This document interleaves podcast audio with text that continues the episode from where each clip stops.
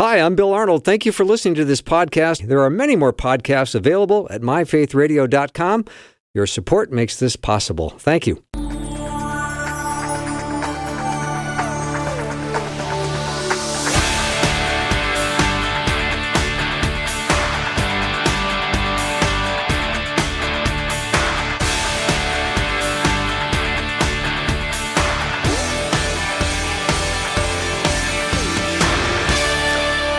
Welcome to the afternoon show. I'm Bill Arnold. Thank you for tuning in today. I hope you listen to Susie Larson live. I hope you've had the radio on all day, or or however you listen to Faith Radio. Maybe it's on the app. You can also text the word app if you don't know how to get that on your phone. We'll send you a link. It's really easy. You'll enjoy that. You te- text the word app to 877 933 2484. So I'm off already doing some business. This is uh, what we do at Faith Radio is just let you know all the great things that are happening here. And that's a great way to have access to great information is to make sure you have the app. I know you'll like it. And I always say if you don't like it and it doesn't work for you in some way, you can just take it off. you don't have to stick to anything. All right, we've got a great show. And I say we because I've got my brand new producer here with me in studio. Wyatt has arrived and he is uh, an outstanding uh, producer, and he's going to be a great addition to the show. I'm extremely happy that he's here. And Wyatt, say hello to the audience and everyone listening. Hi, everybody. This is Wyatt, Bill's new producer. And like Bill said, I would echo that. I'm happy to be here as well and a part of the show now. Yeah, Wyatt is a student, was a student here at the University of Northwestern, graduated, and and two weeks ago, what happened in your life, Wyatt? Well, I got married, so that's kind of a big thing, or at least so. they say so. So yeah, that's very been big uh, thing. Yes. that's been going well, and yeah, just uh, new to the job as of about a week ago. Well, so glad to have you here, and I know you will grow to love him because I already do, and he's only been here a couple of weeks. So, thank you, Wyatt, and I look forward to uh, talking to you more. Uh, my friend Patrick Albanese is standing by. He's in the green room, uh, which is a technical way of saying he's on the studio line waiting to come on the show. and as you know, he's my friend and colleague from the great state of Iowa and the prestigious town of West Des Moines. Patrick, welcome. Thank you. I, have only known Wyatt for three and a half minutes, and I, he's okay. Yeah, no, he's a good guy. Yeah. I mean, you know, no, it sounds great, and uh, the the fact that uh, he actually called me you know, as some of the other producers said, Bill, look, I just can't call that guy anymore. and I would say, come on, just do it one more time for me. And how I yeah. just called you. Just I think it's funny how you know your yeah, your number shows up as potential spam. Have you ever noticed that potential spam never fails to live up to its potential? Yeah, it's always spam. It, yeah, you, you, every now and then you want to risk it and say, you know, you never know. Maybe this time it won't be spam, and it's always. It's not like you pick it up and you say, "All right, here goes, mom." Yeah, it's you. Yeah. I know. I know. It's it's always spam. My phone is smarter than some people. All right, Patrick. On a more somber note, uh, today is 911, 9 11, and it is the 22nd anniversary of what happened in our great country uh, in New York City and yeah. elsewhere, also in uh, Pennsylvania as well and a lot of lives were lost. And when I've watched some of the news stories or programs that are on 9 11, and you see how palpable the emotions are 22 years later, nothing has changed. Not, not only has nothing changed, do you find that when you watch some of the old footage, that you feel just transported back to that exact day? You feel exactly the same. It's, it's not softened at all. Yeah. You know, especially with some of the images of people jumping from buildings. And I think in your head, you say, they were faced with this which way do I want to go? Yeah, it's just horrible. And and I don't do well with stuff like that. Yeah. You know. And I'm curious, it, how did you hear the news and how did you start processing it? If you have a comment you'd like to make, uh, text it over 877 933 2484. I was enjoying a morning cup of coffee. I was sitting at my desk and I had a little tiny TV on my desk and I was enjoying my coffee. I think I had my Bible open and I get a phone call from my mother. My mother said, Bill, you have to turn the TV on. You're not going to believe what you're going to see. I said, Oh, okay. And, yeah. and, she was right. I, I, I couldn't, you, I couldn't you were process thinking, it. Right. You thought, is this that Green Acres rerun that you always like? And no, you say, I, I you didn't know you were looking at something that was real. I did, did, Did not you? look real. No. And I was watching it going, well, what, what's going on?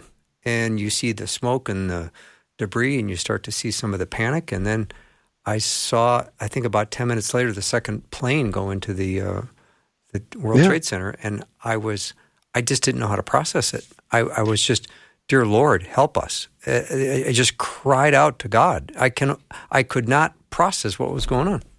And at that point in time, we you know we didn't know that it was a terror attack. We thought it was just an accident until the second plane hit. Yeah, then we knew it was intentional. Then we knew it was intentional, and we said this. Uh, so, well, uh, your mother did not call me. You called me. Okay, now you reminded me of that, and I don't remember calling you, but you know, I'm thinking it's you were in California. It was nine o'clock Yeah. in New York, eight o'clock my time, and six o'clock your time, and I thought, I bet I can be the one that sends you the news, and I was right. Yeah, and you knew I'd you, you knew my history of inability to sleep. Oh yeah, I knew you'd be up. uh, you figured you knew I'd be up, and uh, I, you know I don't want to say that I thought it was a, not not a joke. I just because I couldn't process it. You know, you say go go turn it on, and turn on the TV, and you turn on the TV, and you're seeing this, and I remember thinking, well, okay, you know, what what sh- what show did I stumble upon? What what is this all about? Yeah, and then you change channels and you say everybody's running this program so this is something that's happening Mhm.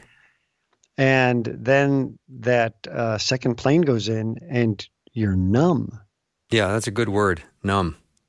I was desperately crying out to God, like, "Oh Lord, help us, help, help, help this. What's going on? This evil, this incredible carnage and pain." I, I just Yeah. I couldn't begin to process or imagine everything at the time, but I did go directly to the Lord and say, um, "We need you now more than more than ever." mm-hmm. yeah I, th- I think there was a very brief 48 hours maybe it lasted a week i don't know where the whole country felt that. I would say even uh, some of our atheist friends had a brief moment of uh, i think i'm going to talk to god right now. Hmm I, I, I just I need to I need to talk to God right now. I don't know if it's about answers. I don't know if it's just about how to, can you can you help calm my soul because I, I don't know what's going on. yeah, The whole world has, and you know it's funny. We all these years, years later, not not funny funny, but you know what I mean. Ironic that yeah, the you know you say there were people back then saying this will change the world forever, and you you don't grasp it, but now all these years later you say it just completely changed, completely changed the direction of the entire world. hmm What happened that day? hmm I think of Uh, Isaiah chapter 61. It starts with the Spirit of the sovereign Lord is on me because the Lord has anointed me to proclaim good news to the poor. He has sent me to bind up the brokenhearted, to proclaim freedom for the captives, release from darkness for the prisoners. I certainly think of the brokenhearted that resulted from this horrific attack on our country. I, you see these incredible heroes, the firefighters and first responders, and everyone who risked their life, and many lost their lives uh, trying to help and save others. It was truly heroic. And Yeah. there's so many families still to this day that just tear up at the, at the instant this is brought up. And I just have a, a burden to, you know, want to be in prayer for these folks and be in prayer for our country. And it has certainly changed the way we live life. What do you think? You know, so you had people, you had people, of course, trying to escape these buildings, and then, of course, you had the rescue people running into the building, and uh, that's risking their life. But you also realize there were some of them that ran in multiple times. They Yes. went in, brought people out, Yes. went right back in, knowing that any one of these trips could be the last thing I do. And they did it, and you know, I I cannot fathom that type of bravery. You know, I uh, Well, I, I- just I, I, I think if that was your job and you were trained, that would be what, exactly what you'd do, Patrick. I do. well, if Yeah. you were, and maybe you're drawn to that in the first place because you have that in you. Yeah. Uh, you know, I don't know. I Yeah. I uh, I admire that type of bravery. It frightens me because, uh, well, no, it's more than frightens me. It makes me at times feel, you know, who do I think I am? Do I think I'm so important? But look at the things that people do for their fellow man. hmm Look at the risks they'll take to help and to save their fellow man. You know, that's it's putting everybody else ahead of yourself. That's big stuff to me. And mm-hmm. I, I, have to imagine that each time, you know, if a firefighter is going in for the third or fourth or fifth time, however many times it was, and then a building finally collapses on top of that person, you know, did they go in each time with a prayer saying, you know, okay, God, you know, uh, you're with me and whatever happens, happens, but please help me save people. Mm-hmm. Please help me save people. Yeah. You know, keep me alive long enough to save a couple more. I, I just, it's, it's, I'm in awe of that. No, I am as well. I'm just 22 years later wondering how you processed the 911 news, where you were, uh, how how you turned. Did you turn to the Lord? Did you? what were you thinking? How did you process it 22 years later? If you have a comment you'd like to make, I'd love to put it on the air. I think it would be a sense of encouragement for all of us. Uh, God is so faithful all the time despite what we experience in this broken world. 877 933 2484. Patrick Albanese is my guest, and we're going to take a break. We've got the Monday afternoon mix with Pastor David Myles after Patrick and Pastor Greg Koukl in hour two. I have a great, great show for you. Be right back.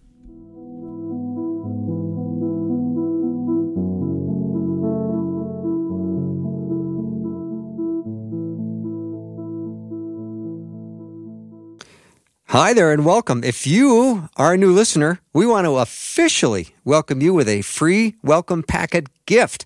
Request yours today at myfaithradio.com.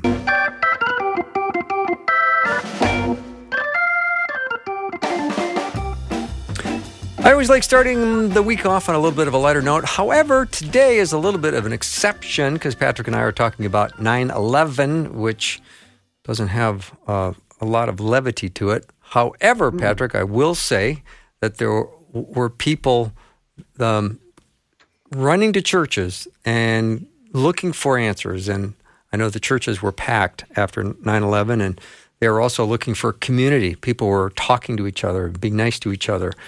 And that was a kind of a, a lovely time when we were caring about each other, liking each other. And I know we were in production doing the show at the time. And yeah on that Tuesday, we didn't normally have a show, but the next day would be Wednesday, which would be the start of the week. And we were back and forth. Do, we put on a show? Do we not put on a show? Is it too soon? What do we do? And we mm-hmm. proceeded to say, well, let's put on a show mm, and just do it. And I think the house was pretty packed that night and pretty pretty spectacular response. People needing some kind of feeling of normal and feeling getting some release just you know a couple of hours away from um, all the craziness going on. I, I, was working in the San Diego production at the time, and so I lived you know 125 miles away, and uh, you know basically Wednesday morning and waiting around for the phone call, deciding you, are we even putting on a show tonight? You know, don't drive down.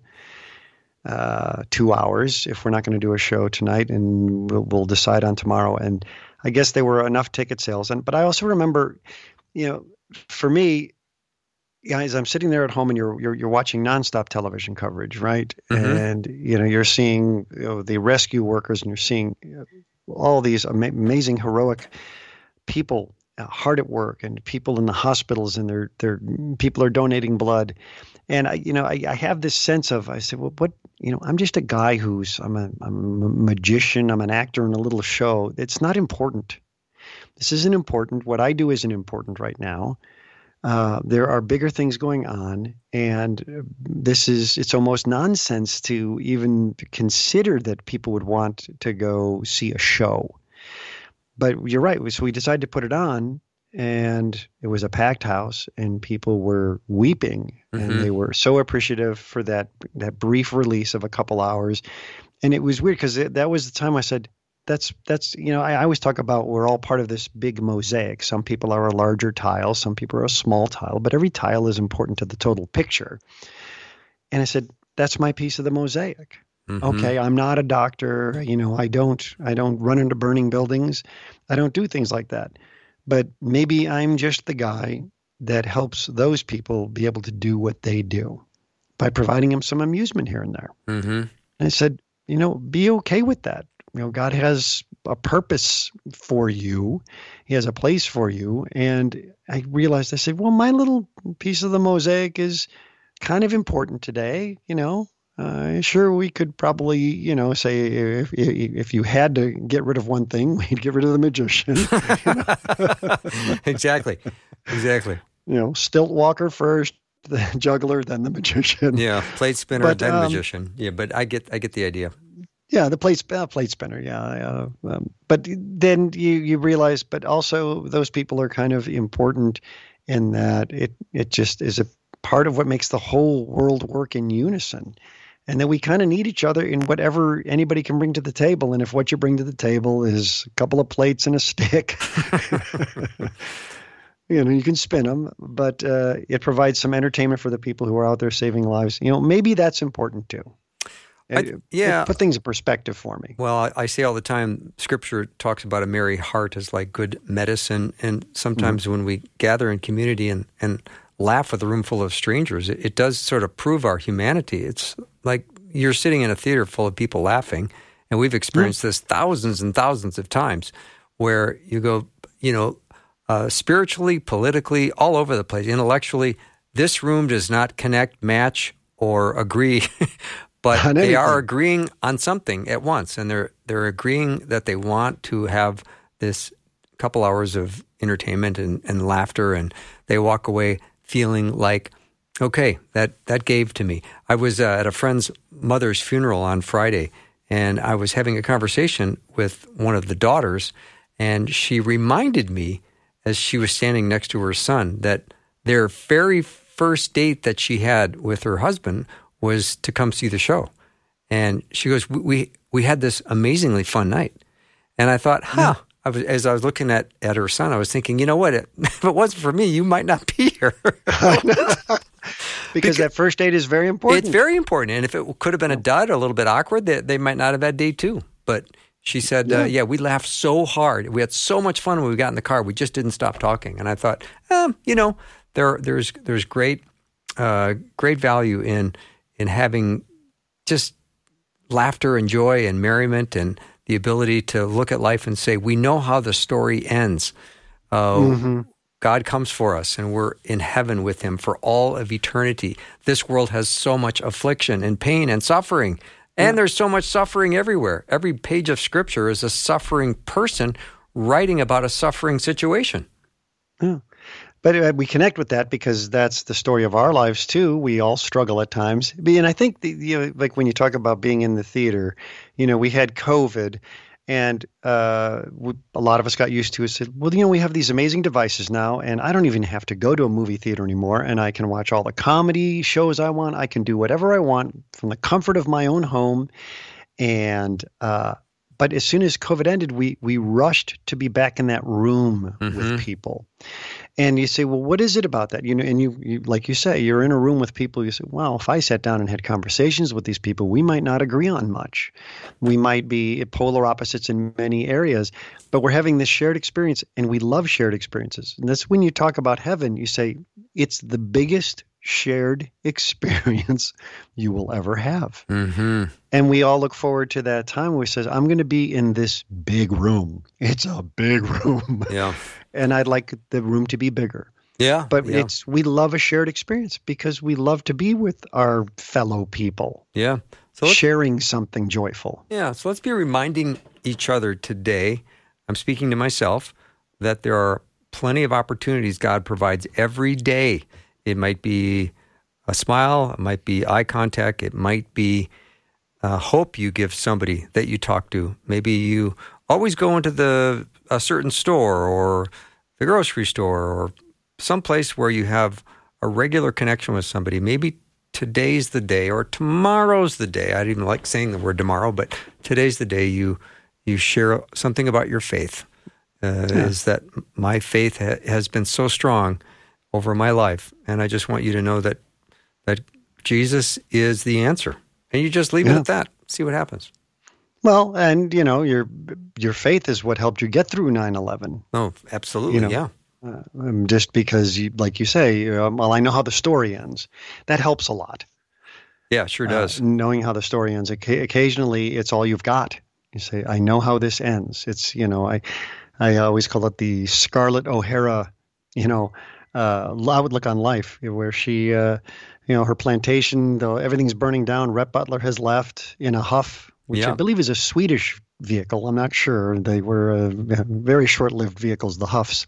They didn't drive very well. But anyway, you know, Rhett's gone. The place is burning down. Everything's pretty much over. And she says, "Well, there's always tomorrow because tomorrow's another day." She was perpetually, you know, hopeful. You could say, but we have a reason to be hopeful because that tomorrow, that day, is a pretty glorious day. I would think you could say, right? No, it's absolutely glorious. No, and I'm, Yeah. I completely, completely agree with that, Patrick. It's um, beautiful the way God has uh, given us community that we're He wants us to be in, and we can't always be in the kind of community with people that we are drawn to. But God tells us to love one another, so that's an action.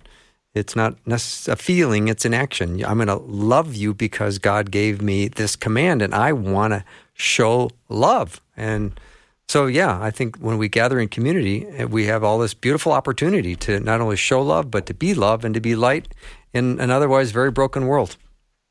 Yeah, yeah. And it's just because we know how the story ends. It's always nice to, to kind of sneak to the back of the book and get the, the ending, isn't it? It is because without hope, what do we have? We have nothing, and we have a, a we have Jesus who who uh, woke up in the tomb and walked out of it. The stone was rolled away, and he came out, and that's that's the the Savior I will follow, and he has made every promise uh, come true, and every promise will come true. So. You know, despite the horror that our country went through uh, 22 years ago, and despite the pain and suffering that's been the result of it, I mean, we can even just mention the way in which we have to live our lives today as a result of that incident. I mean, as as much mm-hmm. as we don't like inconveniences, boy, the world changed so dramatically. I mean, try to fly on an airplane in the last 22 years. It's not been pleasant. no. I mean, I remember meeting people at the gate. Those days. How much that was beautiful. Yeah. You know, that they, they, here's somebody weary from a day of travel. They'd walk off the plane. The first face they see is yours I know. or somebody else's, maybe. But you know, you know, but you know, or or when you got off that plane, you said, "Oh, my ride's here, right there. My Yeah. ride is right there." Yeah. You know, So good. And, uh, it was it was a wonderful uh, time, and then you say times have changed, and we've gotten used to it. And in a way, we don't even know what we miss. Yeah. Well, We've forgotten. we were a slight bit more serious than usual today, but I appreciate that side of you as well. Well, that's okay. And I tell you, I'm going to have a contest, by the way, because I learned this from a restaurant I went to. They had a little fishbowl thing. I would like to do it for our listeners. Drop your business card into the fishbowl and win the fishbowl.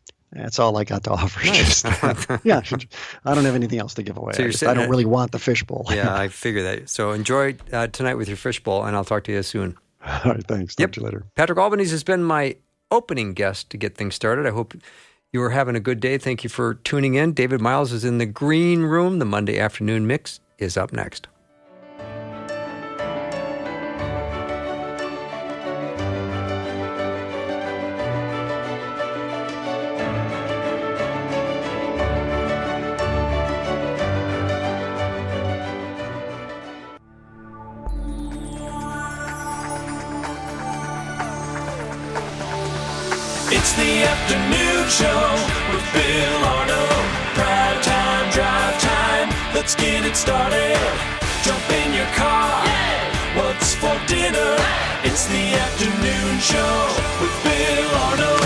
Afternoon, but it's also time for the Monday afternoon mix. And I've we're going to get that soft jazz back, David Myles. We will It is time for the mix. bring bring the mix, bring the jazz. David, have I officially introduced you to Wyatt, the new producer? You have not. Yeah, What this is Wyatt up? David Myles. Wyatt. And you know, one of the roles of being the producer is you are eligible to be involved in the Monday afternoon mix. Absolutely. So, of course, we're putting no pressure on on Wyatt, and he None, can none whatsoever. he can contribute or not. He can I join mean, in or not. He can contribute to the Monday afternoon mix with Wyatt. I mean, like you know, he can. We can participate with him.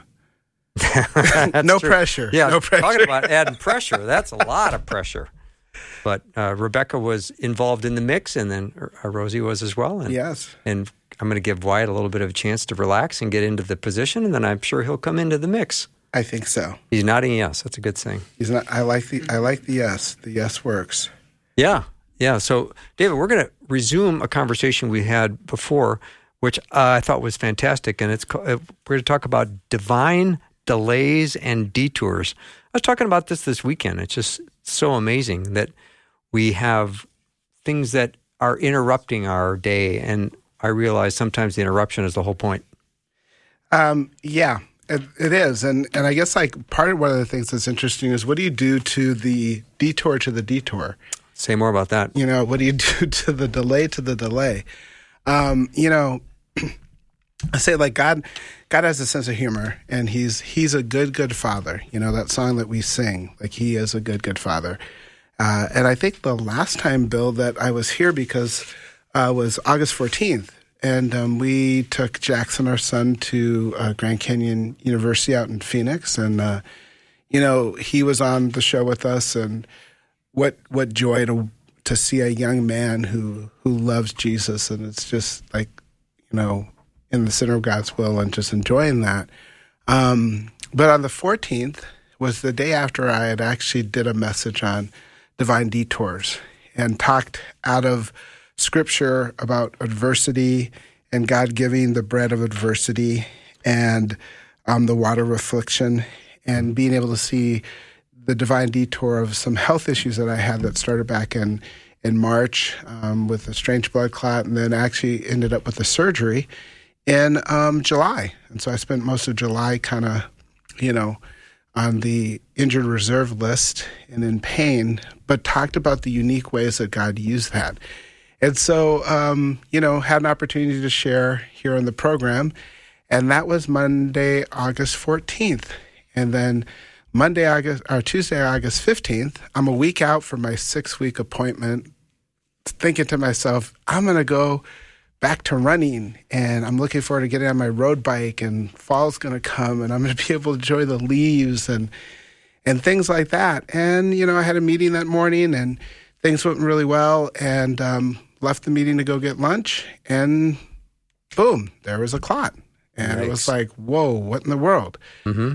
Well, then I had to run an errand. So about 15 minutes later, stopped at the restroom and there was, you know, more blood and stuff. And it's like, what in the world? And then I did a final stop 20 minutes later. And as the doctors, one doctor said, a matzo ball of clots came out. Oh boy. And I can actually tell you, through all of this ordeal, in that moment, like I can say, like, I, I, I praise God for the peace that I've had. And in that moment there, I was like, okay, this is concerning. Like, this was like a new level of like, this had not been That's like scary. that. Yeah. And uh, so, um, having experienced the unable to go in straight, you know, 1500 milliliters of pain, I immediately drove to the ER and I called my surgeon on the way and finally got through to them and they're like, what's up? And I'm like, this is what happened. And they're like, where are you at? I said, I am in the ER. And they're like, can you go? No, they're like, admit yourself. And like literally within moments, it went from bad to horrible. Mm-hmm. Um, and then 1,400 milliliters of fluid and clots later, um, you know, in the in the hospital, and, and they're like, you know what, we're going to put you in this continual bladder thing, and this is strange. Like we don't understand this, and so I'm there, and uh, you know, they do an ultrasound. You know, yep, there's some things, but nothing like major. Let's see if we can kind of hold you overnight and see what happens. Well, as they transferred me from the ER up to the hospital for me to be, you know, admitted, as I'm transferring from my bed into my other bed, it was literally like when I stood up, like someone took a bowl of something and just dropped it to the bottom of my bladder and like could literally feel like this thing just plug and set. So I found myself again in the hospital thinking a week I would be getting a clearance. And so I'm like, whoa. And, you know, dealing with, with a great deal of pain. And yet, Bill, God really continued just to um, give grace and to give peace Number one, I'm so grateful to, you know, our first responders, especially, um, but all to our to the people who work in medical fields who love and live out Jesus day in and day out in so many different ways, from hospitals to nursing homes to school nurses and everything like that in between. They truly are amazing um, people, and um, so I'm I'm in the hospital and you know going through this thing and trying to figure out how to clear this up and get these clots going and and I want to say like God's grace is evident that Jesus makes a difference in this. Um, I was in a lot of pain. And yet, God allowed there to be a sweetness in my life to be able to just say, like, thank you. Hey, guys, sorry for this mess. And also, um, you know, how can I how can I help you? Um, and at one point, you know, one of the nurses came in that I'd met in the ER, and we're chatting. And you know me, Bill. I like to like ask people, get to know them and stuff. So I was asking questions, and I asked this gal um, a little bit about herself, and I'm like, "Are you a Minnesota native?" And she's like, "Yeah." And I'm like, "Oldest, middle, youngest of how many siblings?" And she's like, "I'm the oldest of three. She goes, "I have a younger sister and had a younger brother." And you notice the verbal tense. I do, yeah. And I was like, really? I'm like, I'm so sorry. I'm like, what happened to your brother? And it was like, he died. And you could literally watch the person almost shrink back from the conversation. She was standing with some people. And I said, I'm so sorry. And I'm like, you know, if you don't mind me asking, asking for permission, like, what happened? And the gal's like, he took his life. Oh, And I just was like, you know, I'm so sorry. I'm like, that sucks. I'm like, that it does. I mean, there's, there's, you know, and um, and she was like, yeah, it was really, really hard. And then I, I shared my story and I said, you know what, I speak on this subject. And I said, I actually attempted to end my own life and failed that as a sophomore in high school. And Bill, you could see her almost like brighten up and she stepped towards the conversation. And uh, she said, You know, David, she goes, It's really important that people hear this message. And she's like, I, I wish my brother would have heard this message more. And she was like, Thank you. She said, Thank you so much for sharing that because you feel so alone. And Bill, here on the Monday afternoon mix, it's not because like we're cool or anything. Well, Bill's cool, but not me. And now Wyatt's here, so Wyatt, cool. Wyatt's super Wyatt's cool, super and I'm just. But it's because Jesus is cool. Like Jesus is cool, and he makes a difference. And you know, someone once said that God can use our greatest hurts, pains, and disappointments to become our greatest impact in ministry. And I know we live in a world that says, like, you know, put your best foot, put put the big facade on. But it is our humility, it is our brokenness, it is the ways in which we have to depend on God that He comes in that truly, truly ministers to people. And Bill, you know that since in in the last, you know, I've I've had the opportunity of sharing this with my students um, at Northwestern, um, and recently did and had students stay afterwards and talk about, you know, the things that are in their heart, and some of them are like, "Yeah, I wrestled with this."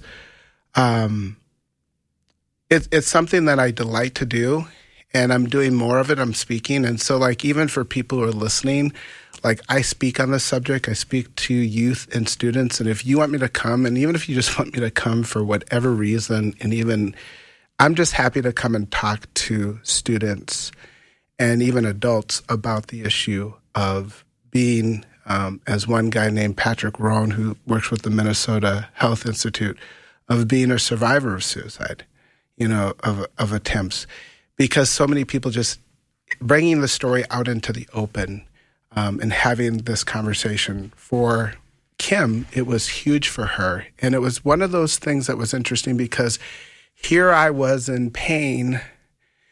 But even in my pain, God gives us opportunities to minister. And I think that's important that we, we need to remember. Even as we're going through things, you know, God can still work through our difficulties, through our pains, our hard things, to minister to other people. Uh, and sometimes that ministry is even more powerful because it's coming out of our weaknesses. And that's where His grace and strength can shine through all the more. Not saying it's easy, like, oh no, not saying it's easy at all because, as we would find out, that ultrasound that they did earlier that was clear, they then uh, ended up transferring me from Maple Grove Hospital um, by ambulance down to uh, Hennepin Community, uh, Hennepin County, where my my doctor and surgeon was, and they would do another ultrasound. And what they would find would be a blood clot that had congealed, and it was the size of a racquetball. That's that's pretty good size.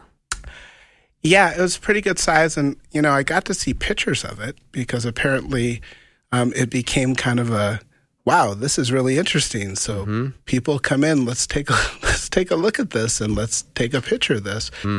And when it was shown to me, I was you know still coming out of um, like surgery, and Tammy had talked to the doctor. So when I saw a picture of it, the next morning I said uh, to my my surgeon, who was an incredible man, incredible godly believer, um, and just you know the hands and heart of Jesus. Um, but as I was looking at the picture, I said to him, I said, "Wow, that's really big." I said, "You know that piece? I mean, like that's like the size of my thumb. Like, wow, that's huge." And he said, "Oh, he said that." He goes, "That that's not what came out." He goes, "David," he goes, "That's a fragment." And then he showed me the other pictures, and he's like, "We had to break that up to actually Oh wow. get that out of you." And uh, you know, so so Bill, that was super, that was another you know cool divine appointment with this one nurse, and then my one nurse who I actually had for two days when I was down there, um, really sweet gal, and uh, you know, in the process of getting to know her, you know, she shared about the passing of her mom and how that impacted her and her dad and family, but also gave opportunities to pray with her and to talk with her and just, a, you know, answer questions that she had, you know. So, so again, as we're going through like really junky stuff, um, asking God to give us His eyes to look up, even in the midst of it, to look around and there's some of the most incredible opportunities um, even to bless other people even as they're blessing us by caring for us so that that's what i want to I, I really want to encourage people in um, you know the ways that god wants to work in and through us in difficult times and that as I talked before, I thought, hey, let's talk about a divine detour. And God's like, no, we're going to come back and talk about a divine detour to the other divine detour. and and I told him I'm, I'm cool with taking a break on a couple detours, uh, but you Yeah. know, he's been with me um, and Tammy through this event, and I'm I'm grateful. Well, David, one of the many things I admire about you is you stay connected to your purpose, which is despite the fact I'm in horrible pain and I've got a bloody issue going on, which is not pleasant, you stayed connected to your greater purpose, which is this is an opportunity I see right before me to share the hope I have in Christ with somebody. And you made that beautiful connection with that nurse. To me, that's Yeah. just like, I want to just go, way to go, brother. Well, I want to again just say like, way to go, like Jesus. Amen. And you Amen. know, before I came here this uh, today, I was on the phone with my my health optimization doctor out of Chicago, who's not a believer, and uh, we were talking the other day, and he called me today because it's this has kind of been a really weird thing that people are like, this is strange what happened. Uh, but he called because he was going to have dinner tonight with a friend of his who is a doctor and had shared with him. And we, we were chatting, and he's like, You know, David, I'm really kind of amazed by your perspective on this. And I was like, You know, Dr. Patel, I said, It really is my faith in Christ. I said, It's Jesus that is helping me have this perspective. Because, like, Dave's not that cool, you know? I- I'm not, but Jesus is that cool. Mm-hmm. And like pressing into Jesus. And and I think as a pause right here because sometimes we think and wonder whether some of the things that we encourage people in faith faith radio about really like getting into your word but letting the word of God get in you mm-hmm.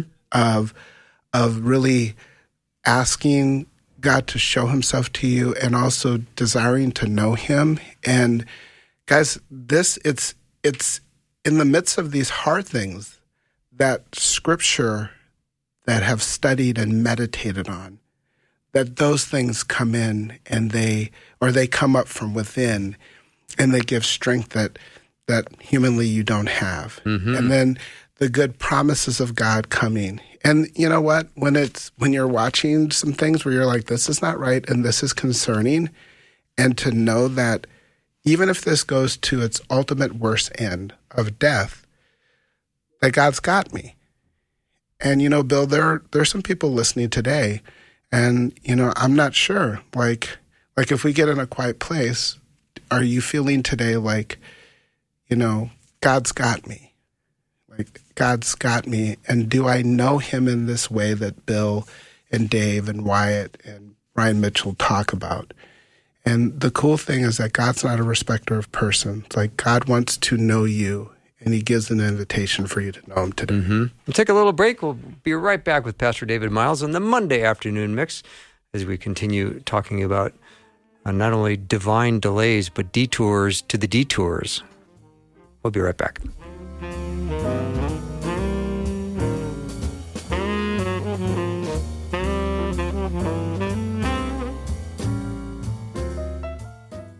We want to pray for you. We all need prayer. We would love to pray for you. The Faith Radio team is serious about prayer, and we pray for specific listener requests every week. Share your prayer requests with us anonymously and securely on our website at myfaithradio.com.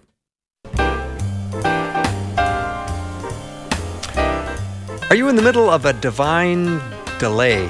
Does God have you in a delay phase? Maybe there's a detour. And in David Myles' case, there was a detour to the detour. and yet he's got a big smile on his face and he's trusting God through every phase of this um, stage of life, David. I'm really glad to hear that God is giving you strength. Yeah, I'm really glad that He's giving me strength too. Um, you know, because again, I seriously have to emphasize this. Like so often, our inclination is to look at the person and say like that's oh they're just dot dot dot and it's like no like really um it's christ in us the hope of glory colossians 127 now don't get it twisted. Like am i like always this way? Do i ever have moments of just like what in the world? Like yeah i've had those.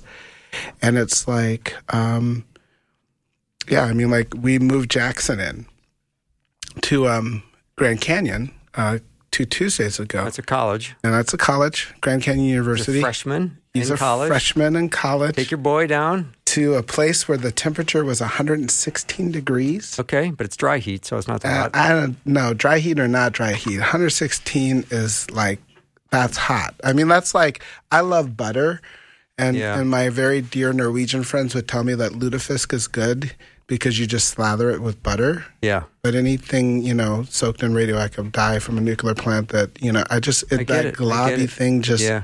But I'm But I- not. yeah, 116 degrees, you're complaining. I'm, I just realized I'm tougher than you, but go ahead. you you are tougher. Yeah, than but me, go ahead. So, you know, um, and yeah, I mean, even like two weeks after that, woke up that morning and had like a brief, like little, like, uh, like, oh, here's another concern. Yeah. and uh, you know, drove myself to an ER, called my doctor, and basically sat there and Wow. drank fluids and stuff.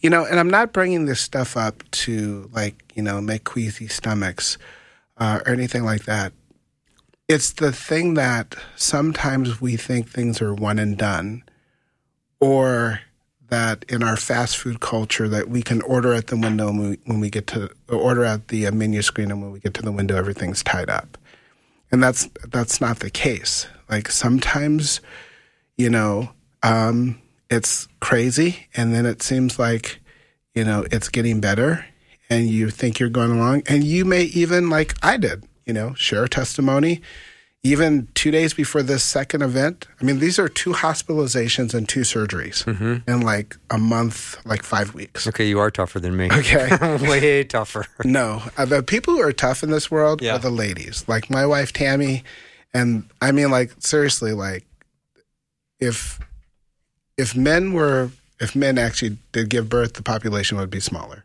Way smaller. way smaller. So like you know, so like in some ways, I even having this stuff, it's like great. I had a hangnail. Um, but I'll go back to what Dr. Steve Roy from my um, pastoral duties at Trinity Evangelical Divinity School said. He, he used to tell us, our class, he said, there's no such thing as a minor surgery for the person having it. that each person's pain is their particular pain. It's their experience, you know, and walking with. And, uh, you know, even two weeks afterwards, I mean, like, I'm like early morning hours in Phoenix sitting in, a, in an ER drinking a bunch of fluids saying, like, I seriously, Lord, do not want to find myself having to go through this before my son's going to school and down here. And, and so, and I bring that up because, like, we can sometimes think, like, if it's not just one and done, or if it doesn't just be nice and clean and pretty, that somehow God's not in it, or He's forgotten us, or things like that. It's a journey, you know. It's a walk with Jesus, and you know, there's there's bumps and there's there's setbacks, and I I think in some ways, um, God's given me the privilege of going through this in order to, you know, to glorify His name, t- to grow myself, also to minister to other people and have a, an even greater sense of empathy for the things that other people are going through. And and sometimes, uh, without a test, there's not a testimony. Yeah, you know? true. Um, you know, there there are trials, there are tribulations, there are various things that happen in life. And I think for the person who sometimes is sitting there like, you know, am I weird because like I keep going through these things and it feels like, um, yeah. And I guess like God is wanting me to speak through a real lived experience to say, no, He loves you, He's with you. And even as you're looking around at the situation, there's ways that he wants to fill you and still speak through your life powerfully into the lives of other people. And that can bring deep joy, Bill. It can bring deep joy to minister to other people, even in the midst of our own pain. Mm-hmm. And David, to your credit, I will say, and this is to the Lord's credit through you, that sometimes in your rear view mirror, you can act joyful about a trial you went through because you know you can give God glory for it, but you had that joy in the midst of it. So you weren't phoning it in. You were truly joyful through that time of really intense suffering. And now later, as you're coming out of it, that joy is still evident and you want to use that experience to glorify God. So, anyway, that's an inspiration to me. And I know uh, there are people listening today that are in the middle of some suffering that you were in or will be tomorrow or the next day. Yeah, and I mean, like sometimes, um, you know, I remember hearing one guy named um, Myron Golden. He made this note. He said, "You have to go through some stuff to get to your stuff. There's no destiny without difficulty, no strength without struggle, no advancement without adversity." So if you want to get to something without growing through something, you're only going to frustrate yourself for the rest of your life Yeah, well said. you know Yeah. and i mean like every sunday uh it was painful we are vikings fans up here and yes we had that moment of sadness once again um but as you watch some of these people at the elite levels performing you know um the gal coco Gauff who won the first grand Amazing. slam Amazing. all the things that happen in the background, it's not a coast. And as a former, you know, NCAA All American and state national champion, you know, I threw the javelin. I had an 88 foot approach to throw the javelin, and literally it was the last of my throw. But all of the hours, all of the training, all of the early morning five o'clocks and late night training and lifting weights and plyometrics and running and all that stuff to go 88 feet and the last to, to do in my throw was um, was immense. And so sometimes when we're looking at people and we're saying like, "Wow, I really want," we don't often realize all the things that go into it, all the things that had to be worked out of a person and worked into a person. So if you're going through a trial right now and you're in the midst of something, um, you know, don't necessarily feel like you're in the wrong spot. You know that you are you are going through some refining, you are going through some growth things, and the the reason why I can say like thank you for these hard times, because it is the hard and difficult times that grow us. And in the midst of it, I'm like, you know what, God, I'm here. Some of this I wouldn't have picked, mm-hmm. but you're here, so grow me in the midst of the hard time. Yeah. And Lord, renew our perspective. Thank you so much, David Myles. Always appreciate our time together. We're going to take a little break. When we come back, hour two is just ahead. Greg Koukl is my guest. His brand new book is called Street Smarts Using Questions to Answer Christianity's Toughest Challenges. Don't go anywhere.